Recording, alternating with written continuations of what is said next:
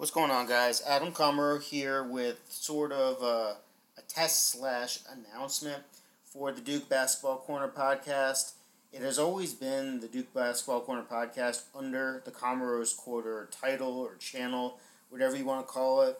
I'm going to change that now so it'll be easier to find and really make sense in general because the original goal was to kind of do different types of pods, but with time and just everything um, I haven't had that opportunity. So just to make it kind of set on the Duke Basketball Corner Pod and everything, I am making that the official title. The um, the home of it in Podbean. It'll be Duke Basketball Corner podbean.com and iTunes that's going to be changed over to I, I think um, it'll recognize the feed change that I put in Podbean and automatically switch subscribers over. I hope um, that'll happen. If not, I will uh, do whatever possible to fix that remedy.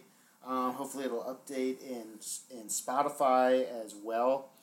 Um, and I said iTunes now. I guess it's Apple Podcasts or whatever it is, but same thing. So I am going to upload this, and right now I'm going to actually see where it ends up.